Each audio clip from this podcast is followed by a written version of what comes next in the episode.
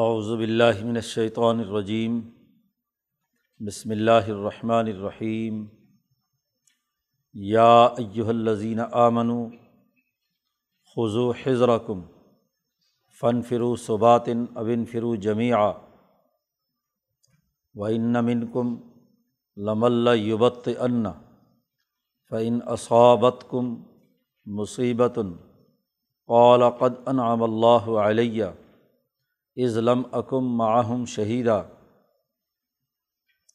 ولا ان اصابکم فضل من اللہ ليقولن كألم تکم بینکم و بینہ مبدتن یا لیتنی کنت معہم فافوز فوزا عظیمہ فلیقاتل فی سبیل اللہ الذین یشرون الحیات الدنیا بالآخرہ ومن یقاتل فی سبیل اللہ فیقتل او یغلب فصوف نؤتیہ اجرا عظیمہ و مالکم لا تقاتلون فی سبیل اللہ والمستضعفین من الرجال والنساء والولدان الذین یقولون ربنا اخرجنا من حاظہ القریت ظالم اہلحا وج اللہ ملدن کا ولیم وج اللہ ملدن کا نصیرہ الدین آمن یوقاتلون فی سبیل اللہ ولدین کفرو یوقاتلون فی سبیل الطاغوت فقاتلو اولیاء الشیطان ان نقید الشیطان کا نضعیفہ صدق اللہ العظیم گزشتہ رقوع میں یہ بات واضح کی گئی تھی کہ سچے لوگ وہ ہیں جو ثابت قدمی کے ساتھ ان تمام اعمال و افعال کو کرتے جو اللہ اور اس کے رسول نے بیان کیے ہیں اور جو ان کی اطاعت کرے گا، اس کا حشر امبیا صدیقین شہدا اور صالحین کے ساتھ ہو امبیا اور صدیقین کے کیا کام ہیں؟ ان میں ان کا سب سے نمایاں ترین کام تاغوت کے خلاف جد وجہد اور کوشش ہے۔ تاغوت کا تذکرہ پچھلے رقوع میں آ چکا تھا، جس میں بتلایا گیا ہے کہ کافر لوگ تاغوت کی اتباع کرتے ہیں، ان سے جا کر فیصلے کرواتے ہیں۔ یریدون حاکم و الطاعود کل جو تفصیلی واقعہ اس کے ذمن میں پورا رقوع جو نازل ہوا اس کا تذکرہ آیا تھا۔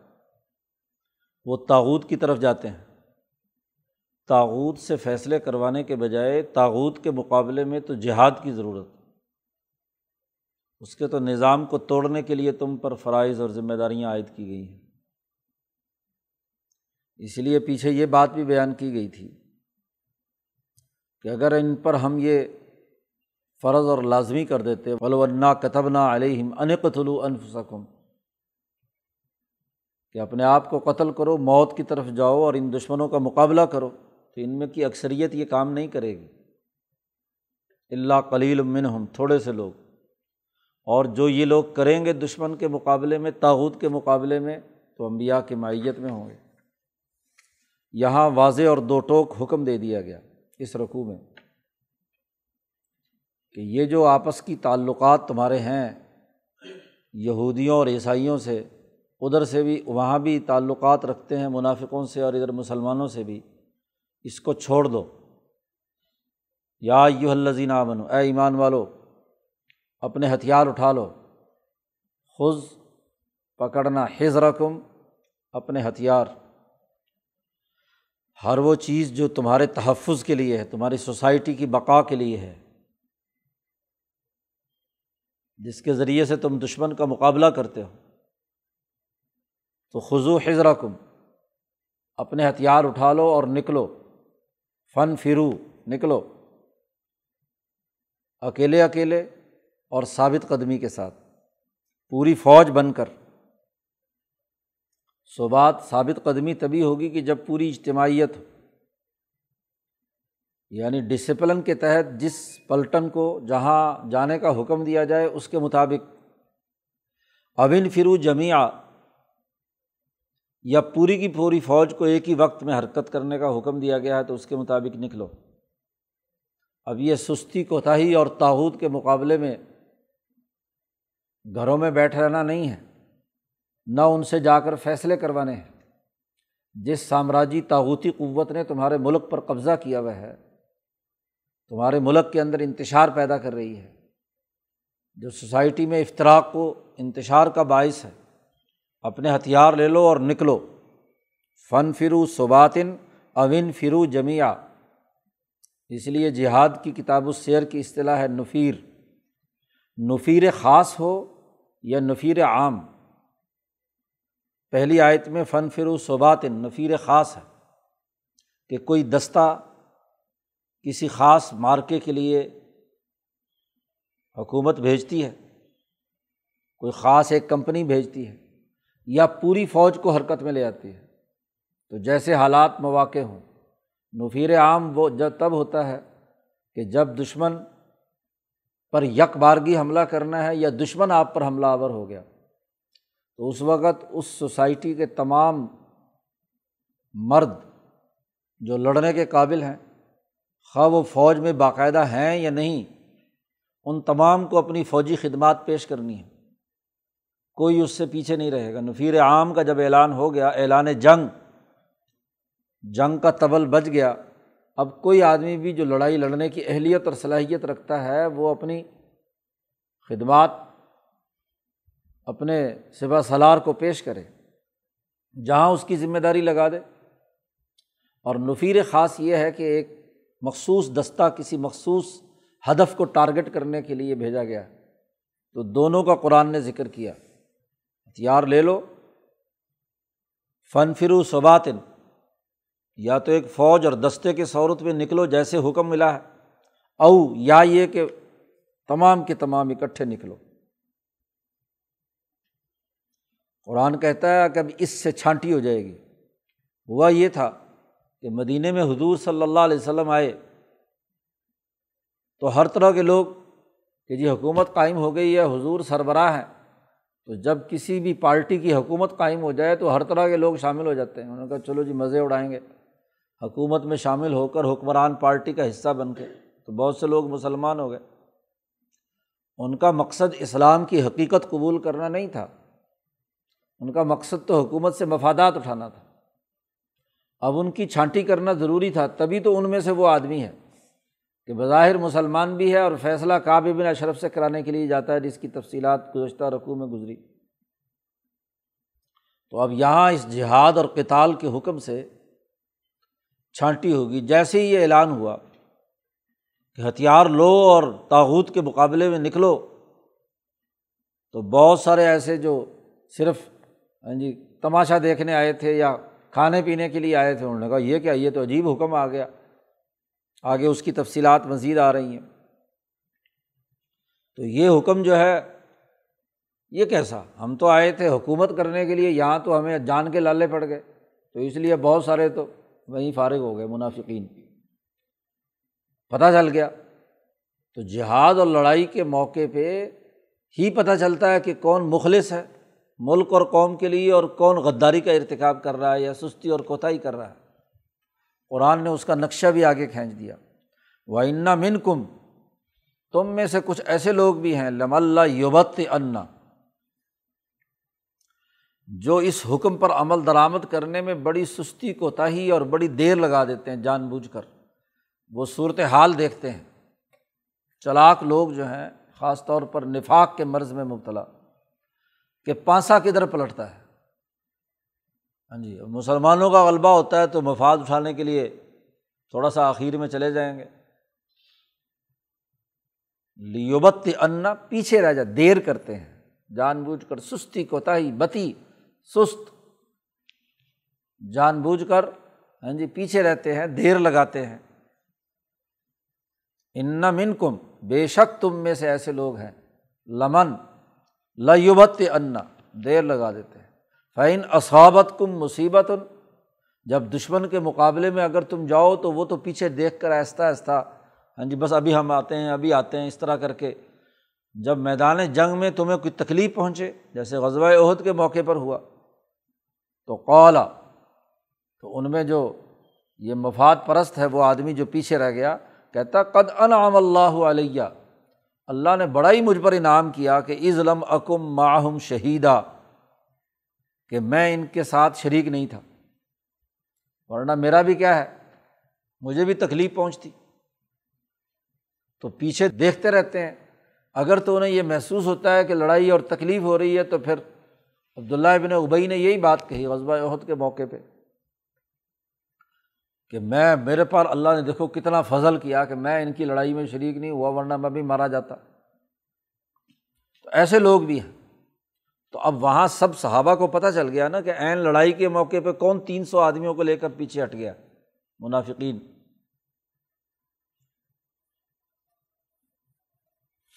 والین اسابہ کم فضل من اللہ اور اگر تمہیں اس لڑائی اور جہاد میں اللہ کی طرف سے فضل حاصل ہو، فتح نصیب ہو۔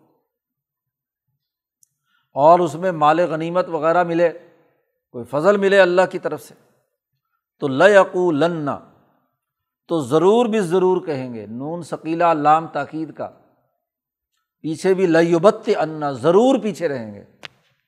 وہاں بھی لام تھا اور یوبت انا تاکید۔ یہاں بھی لیقول انا ضرور کہیں گے۔ درمیان میں جملہ محترزہ ان کا کال تو آگے آ رہا ہے، یا لئی تنی ایسے آنکھیں پھیرتے ہوئے یہ کہیں گے کہ علم تکم بین کم و بین مبدتن یہ کہتے ہوئے انہیں کوئی شرم نہیں آئے گی کہ تمہارے اور اس کے درمیان کوئی تعلق بھی ہے۔ اپنی جو جماعتی مودت اور محبت ہے، تمہاری جماعت میں شامل بظاہر اسلام قبول کیا ہوا ہے۔ تو گویا کہ کوئی دل میں آپس میں محبت اور اور کوئی آپس میں تعلق نہیں، بغیر کسی تعلق کے، صرف نظر اس بات پر ہے کہ ان کو مال ملا ہے۔ ان کو وہاں فتح نصیب ہوئی ہے۔ تو یہ درمیان میں جملہ معترضہ ہے کالم تکم بین کم و بین مودتن۔ تو وہ یہ کہتے ہیں، کیا؟ یا لئی تنی کن تم آہم کاش کہ میں بھی ان کے ساتھ ہوتا، تو مجھے بھی یہ بڑا مال شال ملتا۔ جی۔ فوز فوزن عظیمہ تو میں بھی بڑی کامیابی حاصل کرتا، میں نے بھی ایسے دکھانے تھے جوہر اور یوں کرنا تھا ایسے کرنا تھا، ڈینگے مارتا۔ پہلے پیچھے رہ رہا ہے، کام کاج میں تماشا دیکھ رہا ہوتا ہے۔ بوجھ میں حصے دار نہیں بنتا۔ جماعتی ڈسپلن میں جو ڈیوٹی لگائی گئی ہے وہاں پورا کام نہیں کرتا۔ فائدہ دیکھتا ہے تو پھر رال ٹپکتی ہے کہ کاش کہ میں بھی کیا ہے۔ اور اگر نقصان دیکھتا ہے تو پھر کہتا ہے واج جی، اللہ کا شکر ہے، میری جان بچ گئی۔ تو یہ منافقوں کا سب سے بڑا مرض تو اس لیے بہت سارے اسی میں چھانٹی ہو گئے۔ تو اللہ نے کہا خزو حضر کم ہتھیار اٹھاؤ اور جیسی صورت حال ہو اس کے مطابق دشمن تاحود کے مقابلے میں نکلو۔ اور اگلی آیت میں صاف طور پر حکم دے دیا۔ فل یقاتل امر فل یقاتل فی سبیل اللہ چاہیے کہ کتال کریں۔ اللہ کے راستے میں۔ ان کو چھوڑو۔ جو مال کے بندے ہیں، مفادات اٹھانا چاہتے ہیں، مصیبت میں مبتلا نہیں ہونا چاہتے، ان کو چھوڑو۔ تمام وہ لوگ اللہ کے راستے میں کتال کے لیے نکل کھڑے ہوں۔ کون؟ اللہ دینہ یشرون الحیات دنیا بالآخرہ۔ جو سچے مسلمان ہیں اور جنہوں نے دنیا کی زندگی بیچی ہے آخرت کے بدلے میں۔ اللہ نے جن سے سودا کیا ہے ان کی جان اور ان کی مال کا۔ ان اللہ حشترا من المنین انفسم اللہ نے خرید لیا ہے مسلمانوں سے ان کی جان اور ان کا مال جنت کے بدلے میں بے ان الحم الجنا قرآن نے دوسری جگہ پر اس کی وضاحت کر دی۔ مسلمانوں نے جب ایمان قبول کیا ہے تو سودا کیا اللہ سے کہ ہماری جان اور ہمارا مال اللہ کے راستے میں ہے اور اس کے بدلے میں اللہ ہمیں جنت دے گا۔ تو جب یہ سودا جن کا ہو چکا ہے، تو وہ اس بات میں پیچھے نہیں رہیں وہ اٹھیں اور اللہ کے راستے میں کتال کریں یاد رکھو ومئی یوقاتل فی سبیل اللہ جو آدمی بھی اللہ کے راستے میں کتال کرے گا، مقابلہ کرے گا، لڑائی کرے گا، اور اس لڑائی کے دوران دو ہی ممکنہ شکلیں، تیسری کوئی نہیں۔ فیقتل یا خود قتل کر دیا گیا، شہید ہو گیا دین کے غلبے کے لیے، او یغلب، یا وہ خود غالب آ گیا، دشمن کو شکست دے دی۔ دونوں صورتوں میں شہید ہو یا غازی فصوف نعتی ہی اجر عظیمہ ہم اس کو بڑا اجر عظیم عطا کریں گے۔ صوفہ عنقریب نعتی ہی ہم ادا کریں گے انہیں، دیں گے انہیں۔ اجراً عظیمہ، بڑا ثواب، بڑا اجر۔ اس لیے اس مت گھبراؤ، مسلمانوں کو چاہیے کہ وہ میدان میں نکلیں اور دشمن کا مقابلہ کریں۔ پھر یہ کتال اس لیے بھی ضروری ہے کہ یہ ظلم کے خلاف ہے۔ جب ظلم کے خلاف ہے تو مظلوم تمہیں اپنی مدد کے لیے پکار رہے ہیں۔ مکہ میں ایسے لوگ تھے جو بیچارے کمزور تھے، ہجرت کرنے کی طاقت نہیں رکھتے تھے۔ یا سفری اخراجات نہیں تھے، یا اتنی ضرورت نہیں تھی کہ مکہ چھوڑ کر مدینہ آ سکیں، لیکن مسلمان تھے، کمزور تھے۔ وہاں کی حکومت ابو جہل اور ان کی آگے جو طاقتیں اور قوتیں ان پر ظلم ڈھاتے تھے، خاص طور پر بچے اور عورتیں اور ان میں جو کمزور مرد۔ تو قرآن نے کہا مالکم لا تو قاتل نفی سبیل اللہ تمہیں کیا ہو گیا؟ مالکم کیا ہو گیا؟ ماں استفامیہ ہے۔ سوال کیا جا رہا ہے۔ لکم، تمہیں کیا ہو گیا؟ کہ اللہ تو قاتل نفی سبیل اللہ، کہ اللہ کے راستے میں تم کتال اور لڑائی نہیں کرتے۔ حالانکہ واؤ حالیہ ہے۔ المستضعفین من الرجال والنساء۔ مردوں اور عورتوں میں سے جو کمزور لوگ ہیں، مستضعف جنہیں کمزور بنا دیا گیا۔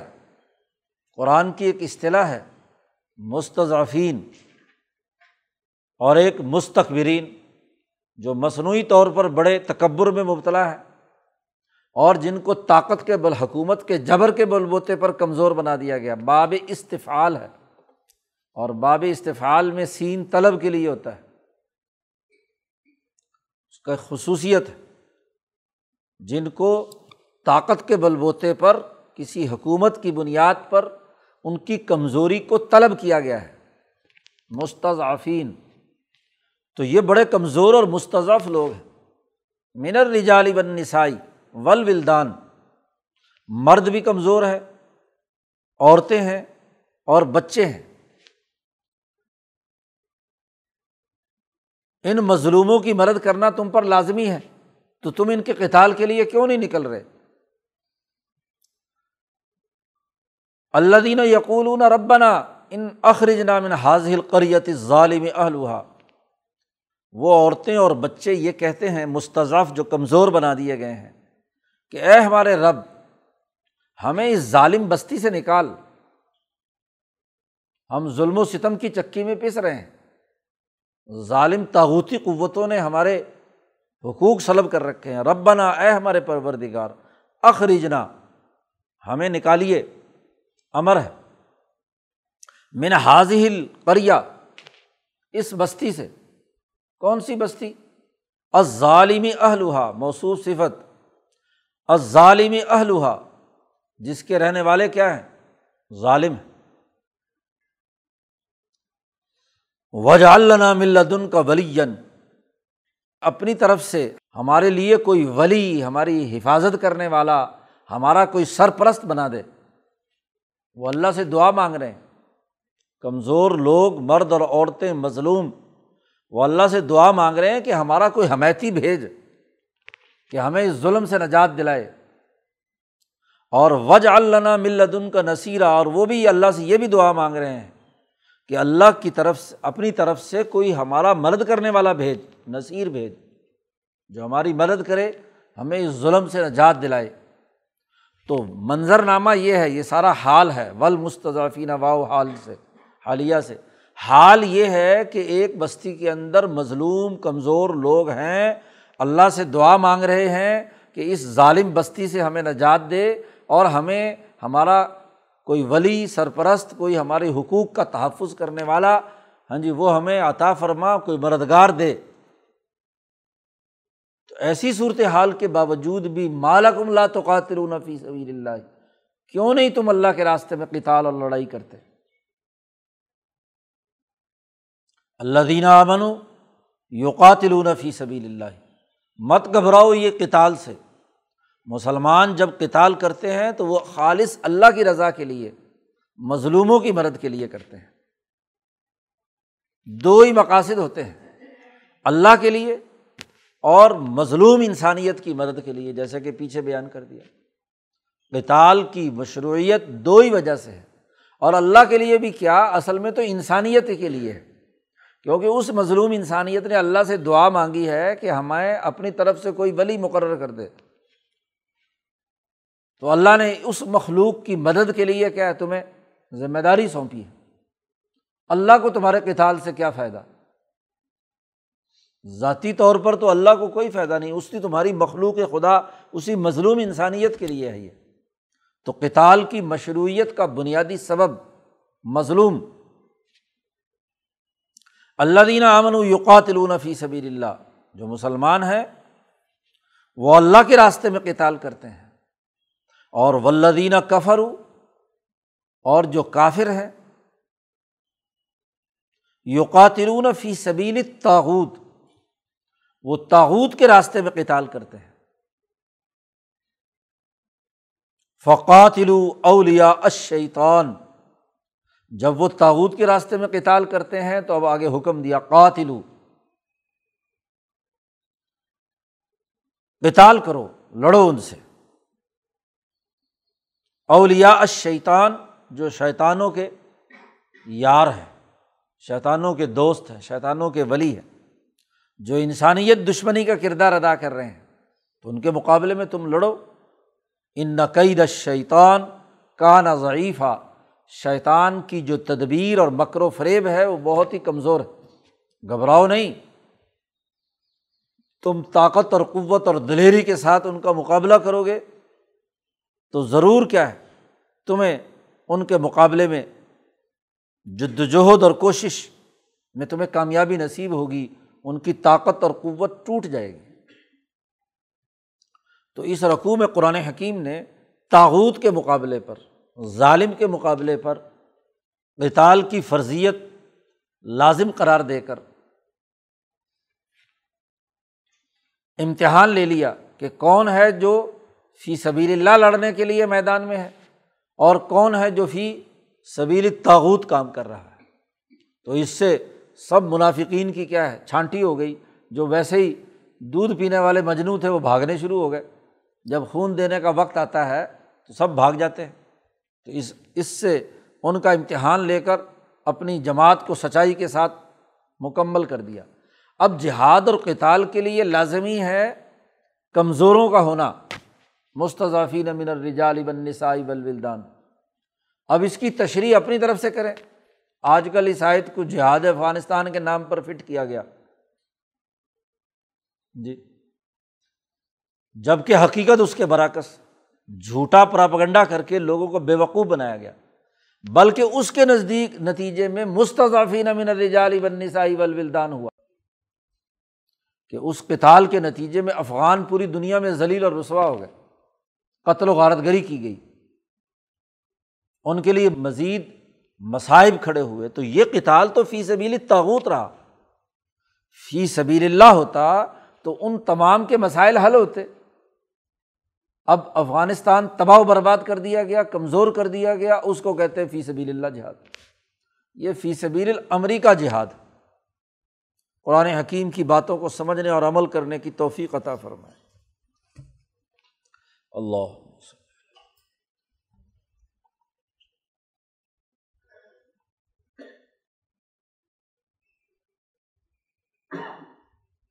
اجمعین